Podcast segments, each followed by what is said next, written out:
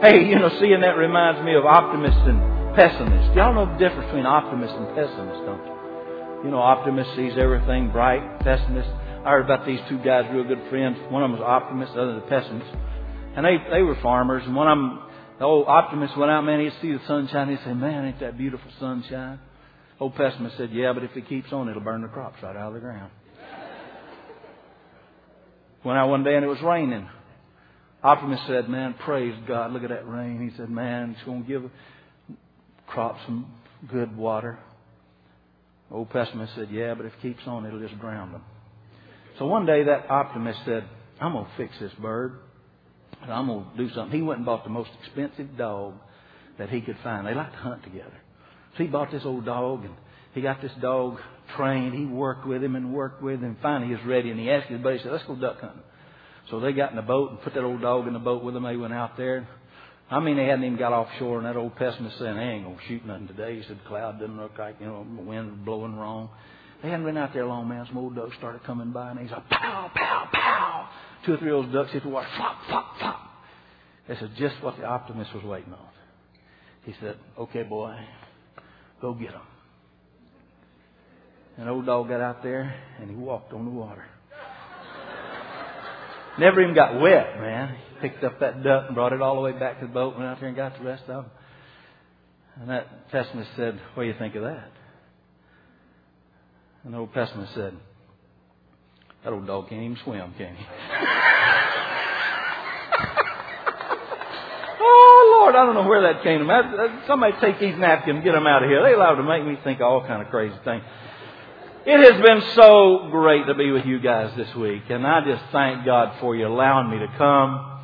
And uh, one of the fellows said, I want you to talk louder, get them to give you a little bit more. He said, when you get your voice kind of low, I can't hear everything you're saying. So guys, keep me up there where the, the young and the old, the rich and the poor, the, it, all of them, okay? Thanks, man.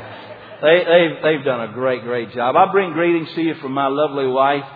And uh, she's been praying every night. I wish she could have come with me. She's a Texas girl. She's absolutely gorgeous, knocked down, beautiful.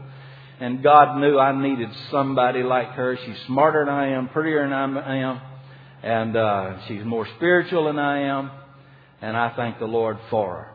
She's not quite as loud as I am, but uh, she's a great, great girl. She's been taking care of her mom. Her mom's real sick, and so she wanted me to send you greetings. Kind of reminds me of a story that I hope will lead us. Take your Bible and turn to, uh, I want you to turn to 2 Kings and look, if you would, 2 Kings chapter 6. And I told you last night I was going to talk about getting back your axe. That old axe head that just came floating up to the top of the water. How you get back your axe. And we're going to talk about that a little bit. And, um, I was thinking about my wife being a Texan, and uh, I love Texas stories. And I, I just, I, you know, I like stories. I just think about them while I'm preaching, and man, it's just hard to keep my head on straight. Anyway, I, I, I remember the story about this one old Texan man. He had been a proud man all his life, and he had this great, great big palatial home. And he every year he'd throw this big old party. He'd invite everybody in the whole county, and they'd come around, and they'd do something real, real unusual every year. And this particular year, he had invited everybody to come, and so they were all out talking. And uh, he got he got out there on the front porch, started ringing that big old bell. And he said, "Everybody, gather around, gather around, gather around." And they all gathered around. He said, Now, folks, you know every year we do something a little different. But he said, This year is the crowning year of everything I've ever done. He said, I want you to uh, look right over here. And he said, There's my lovely daughter. And he said, I've got something special for her for tonight. But he said, I want to find out if there's any valor left in Texas. He said, You know, I've been worried about these young men around here in Texas. And he said, I'm just kind of worried that the valor's going down. So I'm going to test the valor of Texans tonight. And he said, I want you to look behind you. And they all looked around. There's a big old long Olympic sized swimming pool right behind them. And he said, Now I want you boys to look at that. And he said, The first man that dives in this end, swims all the way to the other end, comes out on the other end, I'm going to give him one of three prizes. I'll explain to you in a minute. But before you jump in, he said, Let me tell you that I have put every creature I can get in there. We got barracuda in there. We got uh, piranha in there. There's snakes in there. There's alligators and crocodiles. He said, and then they look around and they just see things teeming around there. He said, I'm going to find out if there's any valor in Texas. He said, and the man that jumps in and swims all the way to the back, I'll give him one of three prizes. I'll give him a million dollars right on the spot. Or I'll give him a thousand acres back on the back side of my farm. Or I'll give him the hand of my beautiful daughter right here, the only daughter I have. And said, uh, someday he'll own this whole thing. He hadn't even got it out of his mouth, preacher. And man, some guy jumped in there and he starts and he's swimming. And I mean, just about the time everybody looked around, he's climbing out on the other end and he's knocking the water out of his head. Man, he's coming out of there, you know. And they cheered and they threw their hats in the air and he said, "Bring that boy around here! Bring that boy around here!" And he grabbed, ran down, grabbed him, hugged him, and said, "Son, son, you have restored my valor in Texas. I'm telling you now, we got future ahead of us."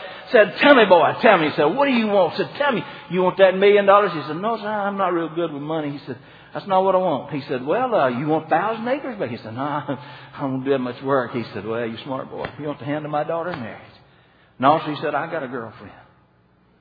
He said, Well, son, I mean, you've earned it, man. You've got to want something. Don't you want something? He said, Yeah, I really do. He said, Anything, son, just name it. He said, I want the name of the man that pushed me in.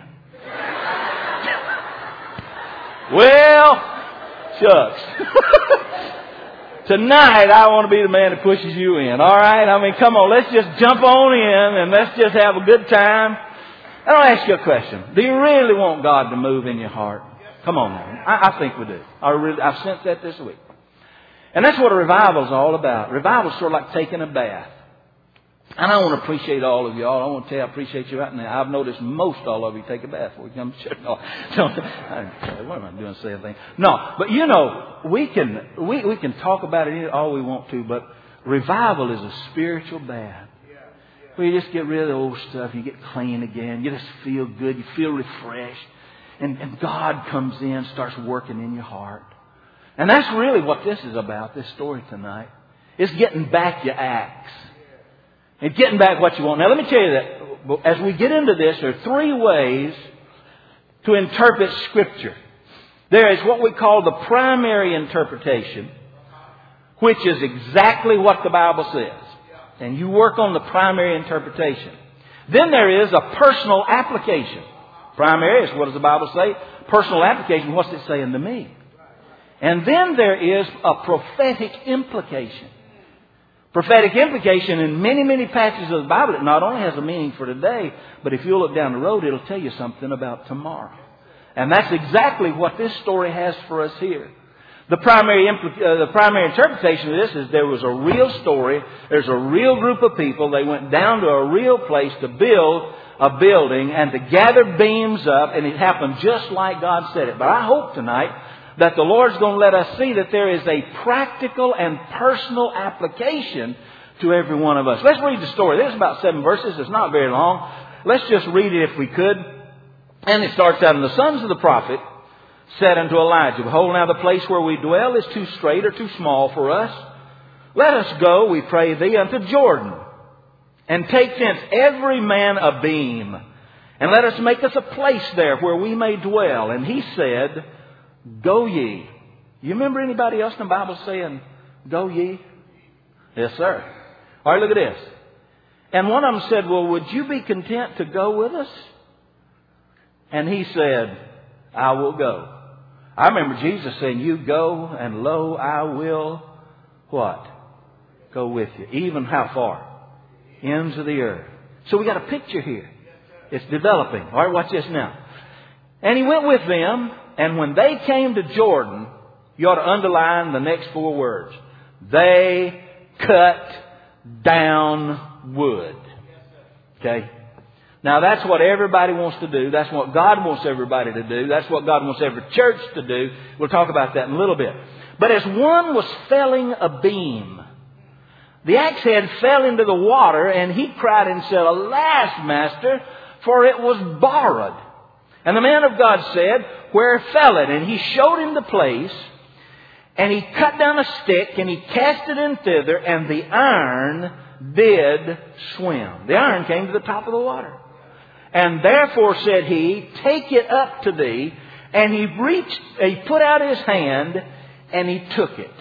Now that's why I told you, I believe this story just like God said it.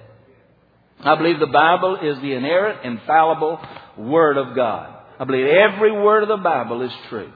And God said there was a time when this thing happened. Those guys out there, they were chopping down that wood, and that old boy was chopping it, and the axe head flew off, and it went in the water over there, and he was all upset because he had borrowed that axe head, and he came to the prophet, and he said, Prophet, I'm telling you, I had borrowed this axe head, and man, it went in the water, and I don't know what to do. And he said, I'll tell you what to do. And he told him what to do, and it floated water just like he said. Yeah.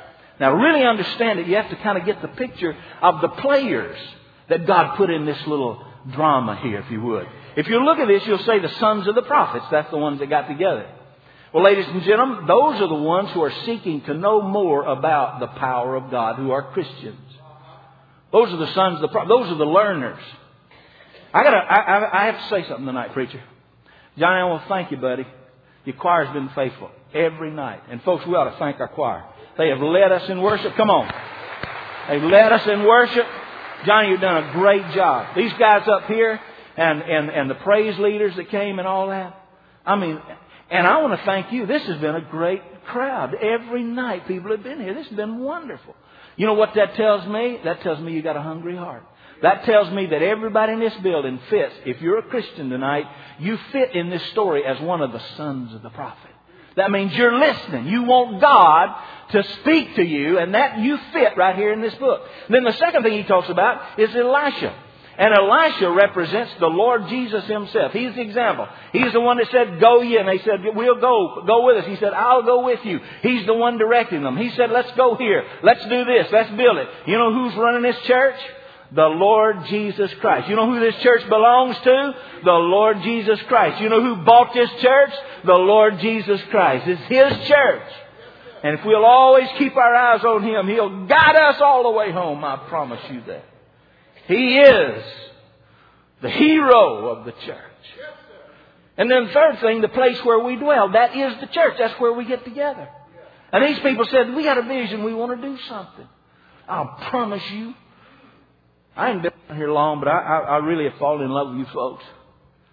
You know, and some of guy said, well, you know, I was here when this thing started, and somebody, you know what? I can almost feel the heartbeat of a lot of people who started this church. This church didn't start in this big building, did it? Somebody talk to me. I bet, I bet it didn't start here. No, it started somewhere else. It's probably started in a little old place somewhere back here. Somebody said they met in a tar paper somewhere around here. Come on. That's the way, that's exactly the way the church I pastored at Northside. I mean, they talk about the tar paper church where they started. You know what? It starts with people. And you know, and we have, and it happens over and over again. You, you, you can't just look back like I say, well, it all, come on, the day is the day just like yesterday was the day. There's more people to reach now than there was then. Come on. You see what I'm saying? But here he's talking about the place, our place. Our place, God, we want you to make our place bigger and better and want to reach more people. And that's what this story is about right here. Now, when you talk about Jordan, you have to understand that many ways Jordan represents dying to self. You know, in order to have the real good things of God, you've got to die to self. You know what I found out when I got this heart? I didn't tell you this on Sunday morning. I asked that doctor, I said, Doctor, what are you going to do to me? I mean, explain it to me in real simple terms what I'm, what's going to happen when I get a heart. You know what he told me? Listen to this. He said, Well, Brad, I'm going to cut you open. I'm going to cut your heart out, lay it over here on the table, I'm going to put somebody else's heart in you and sew it up, and then I'm going to thump it and hope it works. I said, man, I don't want you to be that. I mean, you were too honest. That's it's kind of scared me a little bit, you know. But now watch it. I, I've thought a whole lot about this. You know what? That day, this new heart I got has given me new life. It's like a new man down in here. You know who's trying to kill it? The old man. They call it rejection. You know, the one thing that people who have transplants have a problem with is rejecting that new heart. and you know what I have to take every single day of my life? I have to take anti-rejection medicine. Every day. I take a mouthful in the morning, I take a mouthful at night. You know what that represents? It represents Bible study and reading and studying the Bible. Those are anti-rejection medicines now. And I'm telling you, that'll keep your old man from killing the new man. That's exactly what he wants to do. That's, dry, that's dying to self. And if we're going to be what we're going to be, we're going to have to die to self. That's Jordan. And then you come to the beams. Now, these are big. And I won't. I, I know. I know. I challenge you to a high standard. I don't care. I don't care what anybody else thinks about you. I've probably got more faith in every person in this building than anybody else you've ever met.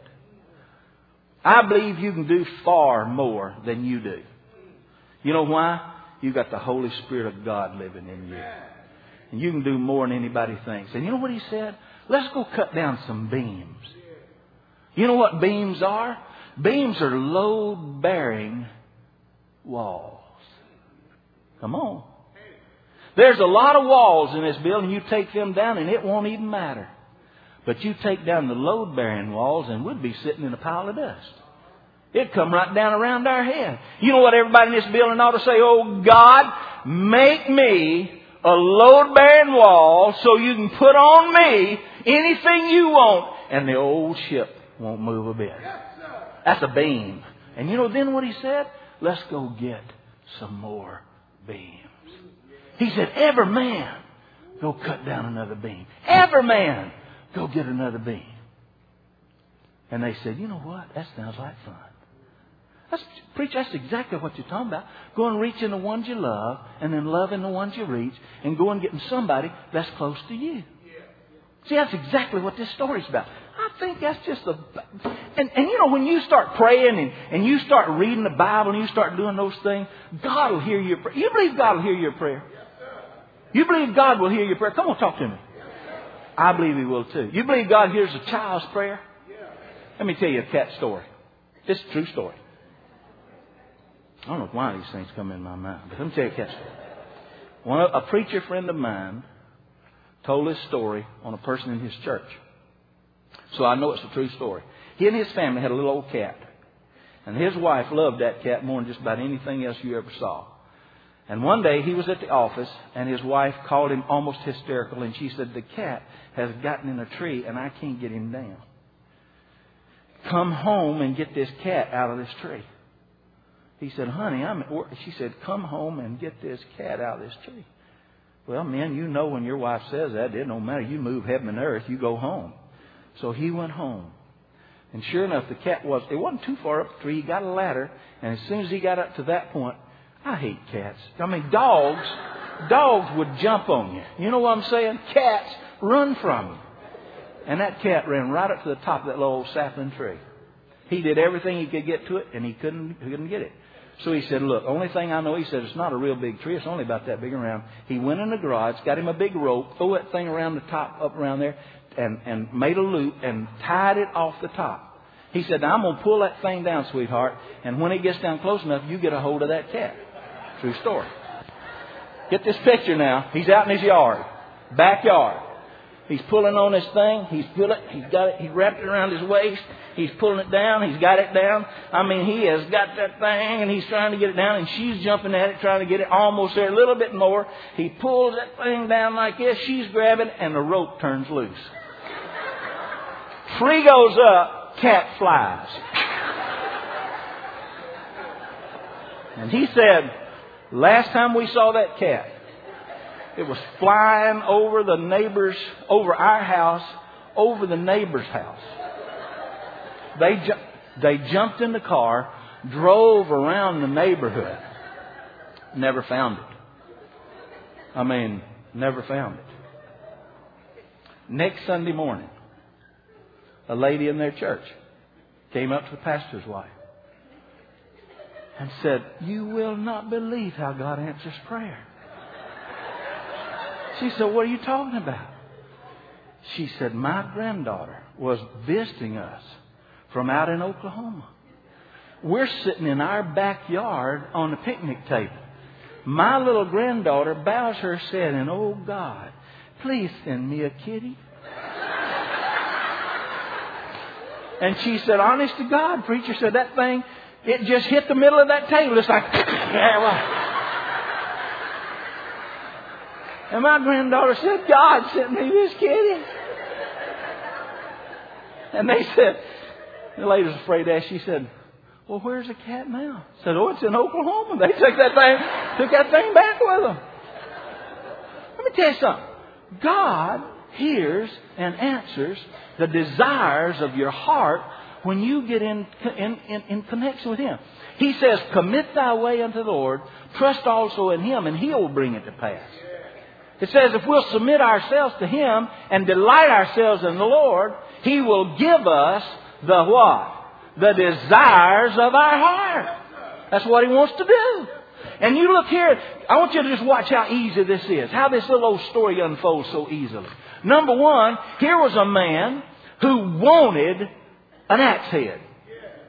He didn't have one. Now I want to tell you what the axe head represents. The axe head represents the power of the Holy Spirit. It does not represent the indwelling Holy Spirit. You and I get that when we get saved. Okay? I, you say, why do you think it, why do you think it represents the filling of the Holy Spirit? Because like this axe head, it was temporary. You don't always have the filling of the Holy Spirit. But if you're a Christian, you always have the Holy Spirit. Somebody said the difference is you've always got all the Holy Spirit, but does the Holy Spirit have all of you? See? And when we're filled with the Holy Spirit, when the Holy Spirit comes upon us, that's what gives us the power to. That's what I believe is represented in this story by the axe head. Because he went over to a willing lender. I go to heaven and I say, Oh God, please fill this old oh, sorry preacher with the Holy Spirit. Oh God, I empty myself. And did you know what? The lender is more willing than the recipient is. God wants to fill you with His Holy Spirit. He knows what you can do. And he wanted that axe and he went over there and he borrowed it from his neighbor. And he needed that axe.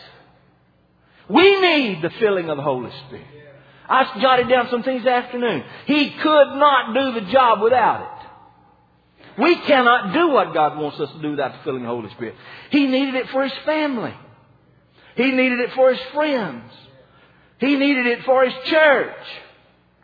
Most of all, he needed it to carry out the job God wanted him to do. And so he borrowed that axe. And then, you think about it being a temporary loan, you think about the willing loaner. I want you to think about this. The guy who loaned it to him, watch it now, became a partner with him in the battle. You can use my axe. Yes, sir. Use my axe. Isn't that what the Father says? Didn't Jesus say, I'll send, when I go away, I'll send upon you the Holy Spirit of God? You enter into partnership with the owner when he gives you the Holy Spirit. Isn't that sweet? Come on now. And so he got it. And then guess what happened? Once he got it, he started using it. Oh, son.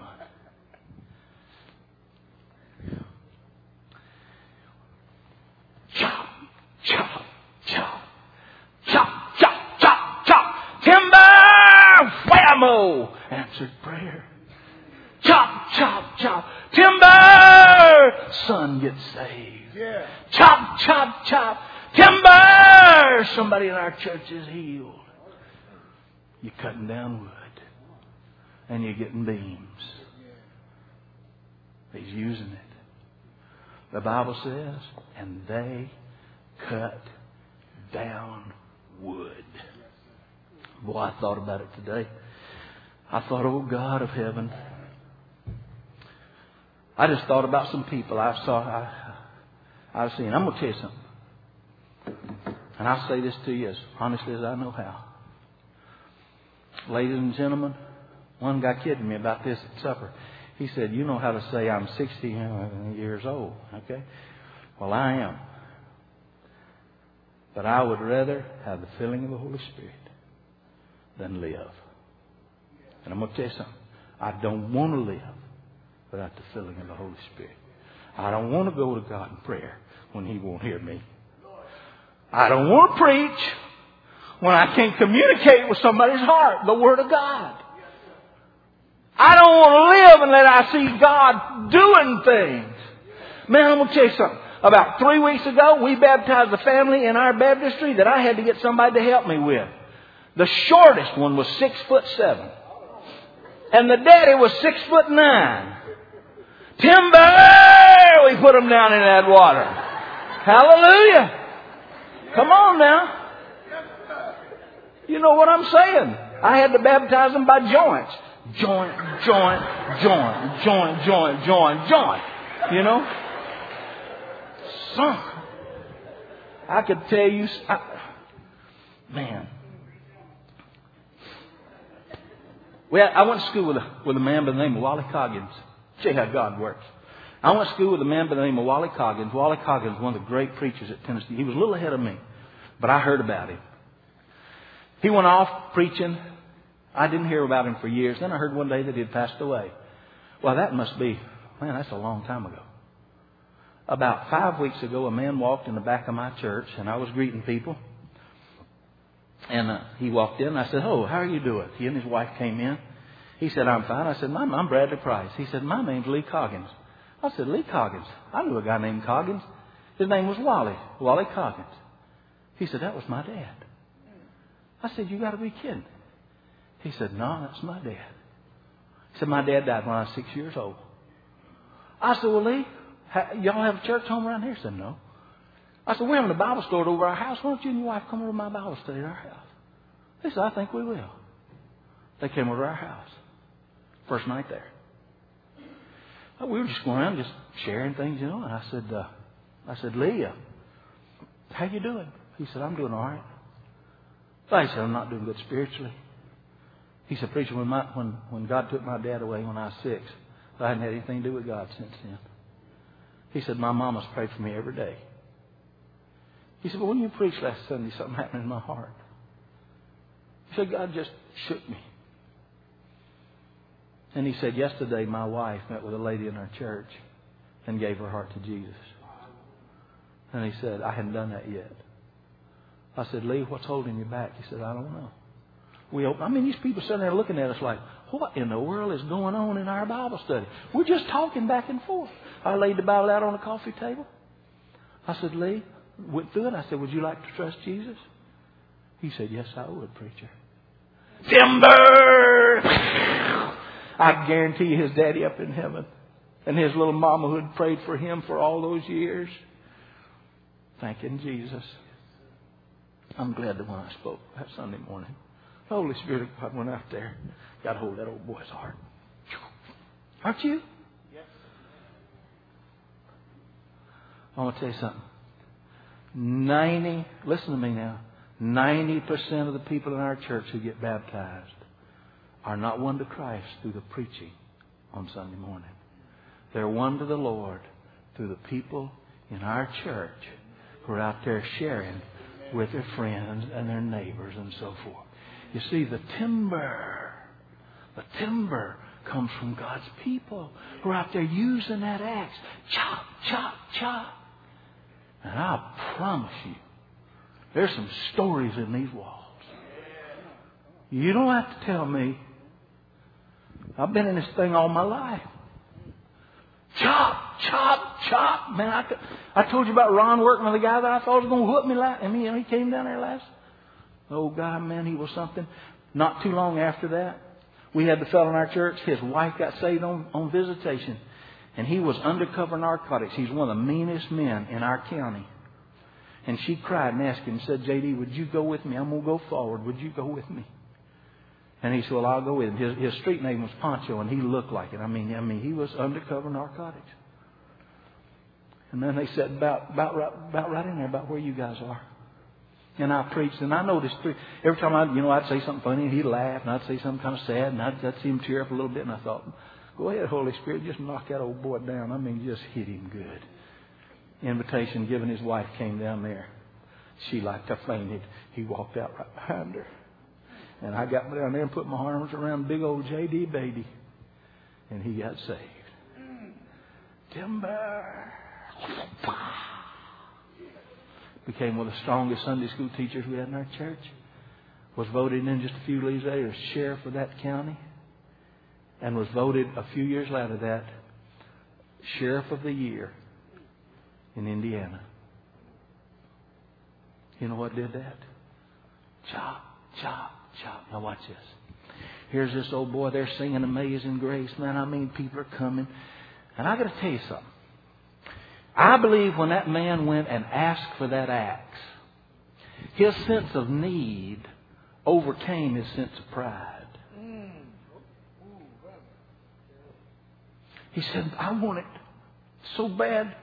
Man, I, I, I don't want to go ask, but you know, man, I really want it. You know what's keeping most of us from getting the blessing of God? Pride. Come on. Come on, let's just be honest. Nobody here but us. That's the thing.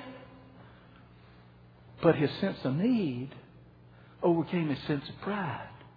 What if somebody, what if somebody's eternal destination, your child, your grandchild, your neighbor, where you're the only link between them and eternity. You're the only link between them and heaven. Come on, you hear what I'm saying? You're it. And you say, God, I, but I need more power to be able to do that. God, I, I want them to go to heaven. There's some people that heaven won't be heaven to you if they don't make it there. Come on now, you just listen to me. I know that. Every one of us in this building, there's some friend, some relative, somebody that, man, you just give almost anything. And that's why this man will say, I'm willing to lay down my pride in order to get that what I need so I can tell my friends. But I want to tell you something. While he was using it, and this is probably for us leaders, while he was using it, he lost it. How many times have I seen it? You know, he lost it while he was busy. He lost it while he was in the battle. He lost it while you think everything's going good. And you know what happened? Everything, watch it now, man, I'm telling you. Everything went from chop, chop, chop timber to whop, whop, whop, whop. You know what I think he did? Now come on, I know I'm imagining. He says, choo, splash. Yes, sir. Yes, sir. He said, Oh Lord, I lost my axe head. I hope nobody notices I done lost my head.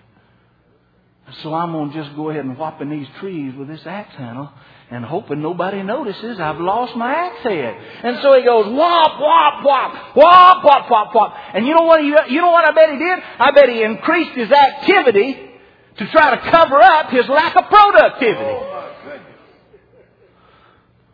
it happens, doesn't it, preacher? It happens in my life. It'll happen in your life. It'll happen in all our lives. If we're not careful, we just say, well, maybe I've lost my joy. Then I'll get more busy. I'll get more involved. I'll do more stuff. I'll do this. I'll do that. And he was beating a fire of those tree trunks. And I believe then he said, shoot, I'm tired of playing this game. Yeah, yeah. I lost it! And to his amazement, to his amazement, nobody made fun of him. They all wanted to help him get it back. And he went to the prophet. And I will tell you, he went to the right place to get it back. Can I say that to you? Some people lose it and they go trying to look for it everywhere else, not realizing that it's not out there, it's right in here. What they lost, they're not going to find out there. The emptiness is in here. And he went to the right man. He went to the man, Elisha, and he said, Elisha, man, I lost it. Now look what Elisha says to him. Look how simple this is. I mean, it, he said, Where'd you lose it? Where'd you lose it? You know, if you could find where you lost it, that's 90% of the battle. Have you ever looked for something that. Do you ever, this guy was over, he lost his keys, and he was looking out, looking under. And buddy came over and he said, Let me help you. He said, Man, I said, What'd you lose? He said, I lost some car keys. And they were looking around under a big street light, and he's just looking around. He said, Well, I don't see anything. He said, Is this where you lost them? He said, No, I lost them over there, but the light's better over here. I thought was We used to. we used to have a, a say. It may still be around. He said, "People don't always scratch where it itches." You get my drift? And the prophet said, "Where'd you lose it?" And he said, "I lost it right there." If God were to walk up and down our aisles today, He could come to me and say, "Preacher, where'd you lose it?" I could say, "I lost it in my attitude. I know where I lost it." I lost it because I had a wrong attitude. I lost it in my heart. I lost it when I quit praying, God. I heard a man come forward in a meeting where we were. He was a preacher, one of the greatest preachers that I'd known. And he got up and he said, Guys, he said, You know me. For years I had the power of God on my life. And he said, I don't know what happened. And then he just stopped. He said, Yes, I do. I quit praying. I got so busy, I got out of the Word of God. You see what? You can lose it in your attitude. You can lose it in an unforgiving spirit. God said, if you don't forgive, I won't forgive you. That's kind of serious. And sometimes, well, I think it was D.L. Moody, somebody came to him in a great revival me and said, Oh, Dr. Moody, I got something in my soul. I, I just don't know what it is. I, I've done something wrong and I feel so bad, but I don't know what it is. He said, Yes, honey, yes. And he said, You know, she guessed it the first time. and I think that's what that man was. Where'd you lose? It? I lost it right there. Now, watch what happened. This is so sweet, I can't even hardly say, I want to take my shoes off now. He said, You want it back? He said, Yeah, I really do, God. He said, All right, I'm going to tell you what to do. He said, I want you to go cut down a stick. You look in the Hebrew, it's a small tree. He said, I want you to go get a tree, cut down a tree. And I want you to put it right in the same place where you lost it. My Bible tells me, Cursed is everyone that hangeth on a tree, brother. You know what that was pointing to? I told you prophetic implication. He was looking down and he said, I saw one hanging on a tree in agony and blood. He put his languid eyes on me as near the cross I stood. Come on. You know what he was pointing to? He was pointing to the cross of Jesus Christ. And he's saying, if you, all you, what you need to do is you need to take the cross and apply it to the spot right where you lost it. And when he did, it came floating right up. Isn't it interesting that God didn't say, all right, hold out your handle and I'll make it fly back up on your handle? Did you read it? Do you remember how it said when we read it? No, he didn't say that. He didn't say, got that thing again. No, he didn't. He said, there it is. If you want it, you reach out and touch it. Take it. I grew up as a boy on the creek bank. I know a little bit about creeks. I know that stiff knees can't reach out very far and get something. Well, I was thinking one day I'm reading this and I said, Oh God, I see it. You know what God was telling him to do? You got to get down like this if you want it. You got to get down like this. And say, Oh God, I want it, God. I really want it. I want it. And the Bible says, and he reached out and he took it. There it is. That's all of it. That's all of it. And he got it back. And I think the whole place went shouting and carrying on. You know why? Because they went from wop back to chop. They went back to timber. Hallelujah. Got back his axe. I confess to you, I've been there. I told you, Pastor, today, God's let me build some big churches. And when I was laying in that room and after I'd come back, so close to death, so close to God, I could almost feel His breath. God said, Be a kingdom man. That's what He said to me. A kingdom man.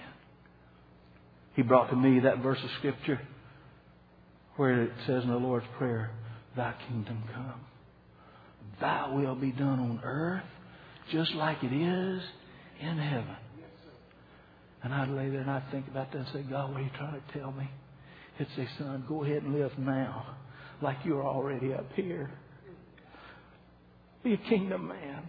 And I came back to my church with tears and I said, guys, I got it.